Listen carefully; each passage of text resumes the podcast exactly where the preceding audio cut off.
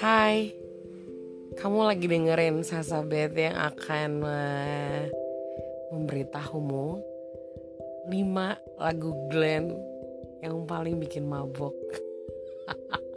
Seriously, gue ngerasa kalau gue dengerin lagu Glenn, gue ngerasanya tuh kayak flying Flying karena apa ya? Apa sih? Lagunya kan kayak menggambarkan isi hati. Jadi ketika isi hati gue di di represent sama orang dengan nerd yang tepat, melodi yang oke okay, gitu kayak gue melayang deh. Kenapa gue suka Glenn? Otomatis pertama karena ya suaranya ya suaranya nggak ada nggak nggak ada kali yang sama kayak dia lah ya, unik suaranya. Terus habis itu liriknya liriknya tuh aneh-aneh gitu. Kau bunuh hatiku saat ku bernafas untukmu. Gila gak tuh? Itu lagu yang gue review pertama, judulnya Tega. Pas gue dengerin lagu itu tuh kayak nyebelin banget lo orang ya. Gue pernah tuh waktu di Palembang ke tempat itu karaoke, gue sampai nyanyi dua kali lagu itu. Biarin biarin deh, nangis nangis dah gitu, karena emang emang gitu keadaannya. Terus um, hujan warna-warni, kata orang tak mungkin. uh, lagu romantis itu, kisah romantis apa lagu romantis ya, lagunya bagus aja sih. Kayak kayak waktu nyanyi itu, denger itu sampai nyanyi, gue ngerasa um, ini bikin happy, cheerful gitu. Beneran hujan warna-warni, gila. Gue nggak lirik kayak gitu. Ya ampun men, lu tuh bangin apa sih waktu itu Pak Glenn gitu. Itu asik aja sih. Ah tadi kan gue nonton dua puluh tahun konsernya Glenn di Kompas T V. Terus itu ada lagu penutupnya. Nah sebelum lagu itu ditutup sama lagu itu, konsernya dia uh, bilang satu quote yang indah banget sih buat gue. Glenn bilang kayak gini, kasih harus dibagi gitu. Jadi emang sih lagu-lagunya dia tuh bener-bener ya love melulu gitu kan, dia cinta. Habis itu ketiga berarti apa ya, um, Januari lah. Gila, Januari dong. Kasihku sampai di sini, kisah kita jangan tangisi keadaannya. Bukan karena kita berbeda. Itu bener-bener gue ngerasanya itu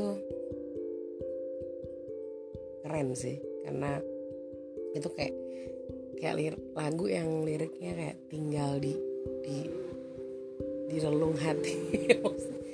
Lo ngerti gak sih? Nggak, gue nggak ngerti. Cuman itu lagu yang gue akan ingat, gue akan ingat tiba ya, pasti ingat liriknya. Karena gue tuh orangnya nggak nggak nggak pinter ingat lirik gitu. Tapi kalau deh Januari, automatically gue akan nyanyi dan liriknya mostly bener lah gitu. Tapi ya gitu, dia dia Glenn tuh suka bikin lagu yang judulnya kayak kayak gitu ya. Kayak lagu yang terakhir tuh kan dia bikinnya selesai judulnya. Ya mau gak mau gue jadi mikirnya nih orang apa udah udah kerasa atau gimana, atau gak ngerti sih, cuman selesai tuh kata aja gitu kan, rasa gak pernah selesai. uh, Pak Glenn. Terus apa ya, hmm. ini deh yang sering ada di kawinan, gue juga suka banget. You are my everything, my everything, my everything. You are my everything. Gila, tuh ngomong kayak gitu tuh kayaknya, kayaknya. Dia tuh penting banget kan gue. Dia tuh kayak nyanyi buat gue. Gila semua orang kayak kayak gitu. Tapi yuk bayangin ketika ketika lo bisa nyanyi kayak gitu ke orang. So that person must be so special. Atau enggak kalau orangnya bisa nyanyi kayak gitu buat lo, then you become the special one. Mungkin itu alasan gue Kenapa gue suka sama Glenn? Karena dia bisa bikin bikin orang yang nyanyi lagu dia, denger lagu dia tuh kayak kesirep, bahasa Jawanya kesirep. Fokus aja sama Glennnya doang. Maksudnya kayak kayak berbicara secara personal gitu. Apa tadi, Tega, uh, Kisah Romantis, Januari, uh, You Are My Everything, apa terakhir? Nah, terakhirnya bukan lagu yang dia bikin, tapi lagu ini dibikin sama penulis yang gue suka, Dewi Lestari. Malaikat juga tahu siapa yang jadi juaranya. Gue lebih suka versinya Glenn karena gak tau, lebih soulful. Ya itu makanya Glenn kan R and B ya, jadi nge-soul gitu. Dan gue rasanya ya gimana ya, ya kayak, kayak dia tuh nyanyi dari lubuk hati dia yang paling dalam gitu, kayak dari jiwanya gitu. Jadi kayak bagaimana dia bikin nadanya kayak mana, larinya mau kemana gitu. Dia tuh kayak man gitu, apa ya, ini orang jenius sih menurut gue. Karena oh, Dewi Lestari nulis sesuatu di Instagramnya dia, dia bilangnya Glenn tuh mengubah lirik ya. Dan uh, Dewi Lestari tuh kayak bilang bahwa ya kalau dan gue realize ya udah gitu, karena dia udah pergi kan tuh, katanya relakan ku pergi. Glenn ganti jadi kayak gitu, padahal Dewi Lestarinya nulisnya yang lain gitu. Tapi ya udah, dia rasanya ya nah sekarang Dewi Lestari memahami itu peristiwa itu kayak mungkin harus terjadi itu gimana ya. Ya menurut gue lirik penting sih. Um, dan emang ketika liriknya nggak nggak pasaran gitu ya. Karena gue suka puisi, jadi kayak menurut gue kalau lirik tuh nggak usah yang terlalu ribet, drama-drama gitu, tapi bikin lo berpikir aja, bikin lo ngerasa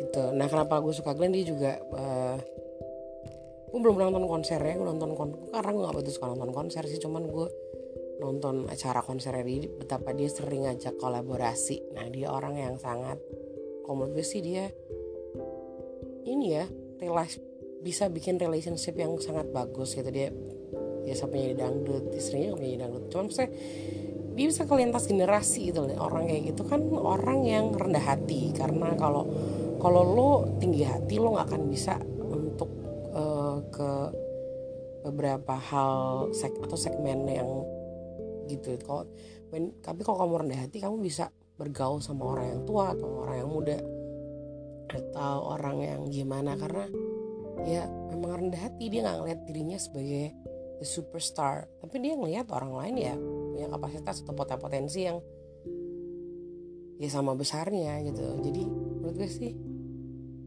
I'm gonna love him lah ya. Gila ya, maksudnya ya gue sih sedih, nggak sedih sih, sedih karena ya gitu. Tapi ketika berpikir bahwa ya memang kita siapa bisa nentuin orang hidup sampai kapan gitu kan. Tapi well, untuk ini diinspirasi sih, karena dia dari muda udah tahu bakal nyanyi, dari kecil udah nyanyi, dan dia selalu serius bikin karya.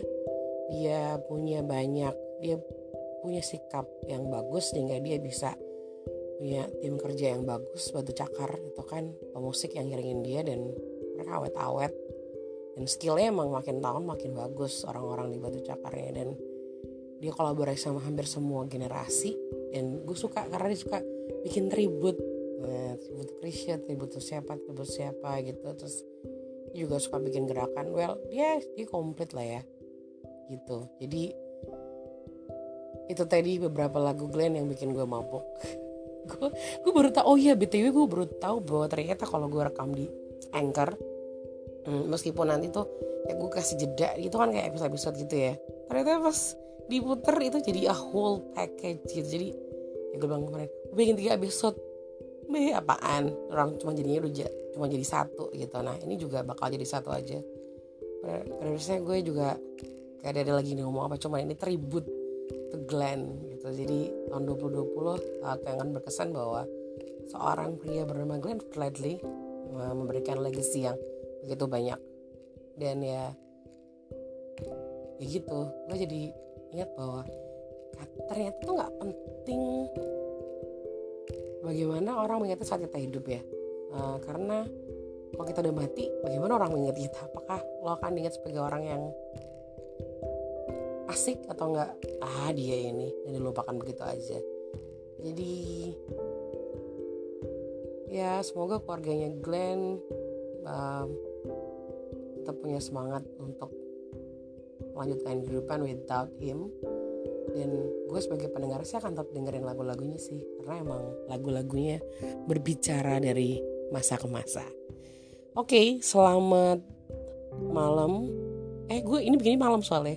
Lo dengerin ya oh, waktu apapun ya terserah lo deh ya. Yang penting uh, kalau lo mau kasih support saran ke gue, bisa di D M aja di akun Instagram gue, ya kan, Elizabeth seorang putri. Iya dong, gue cewek, man. Hello. Oke, okay, have a nice day. Bye.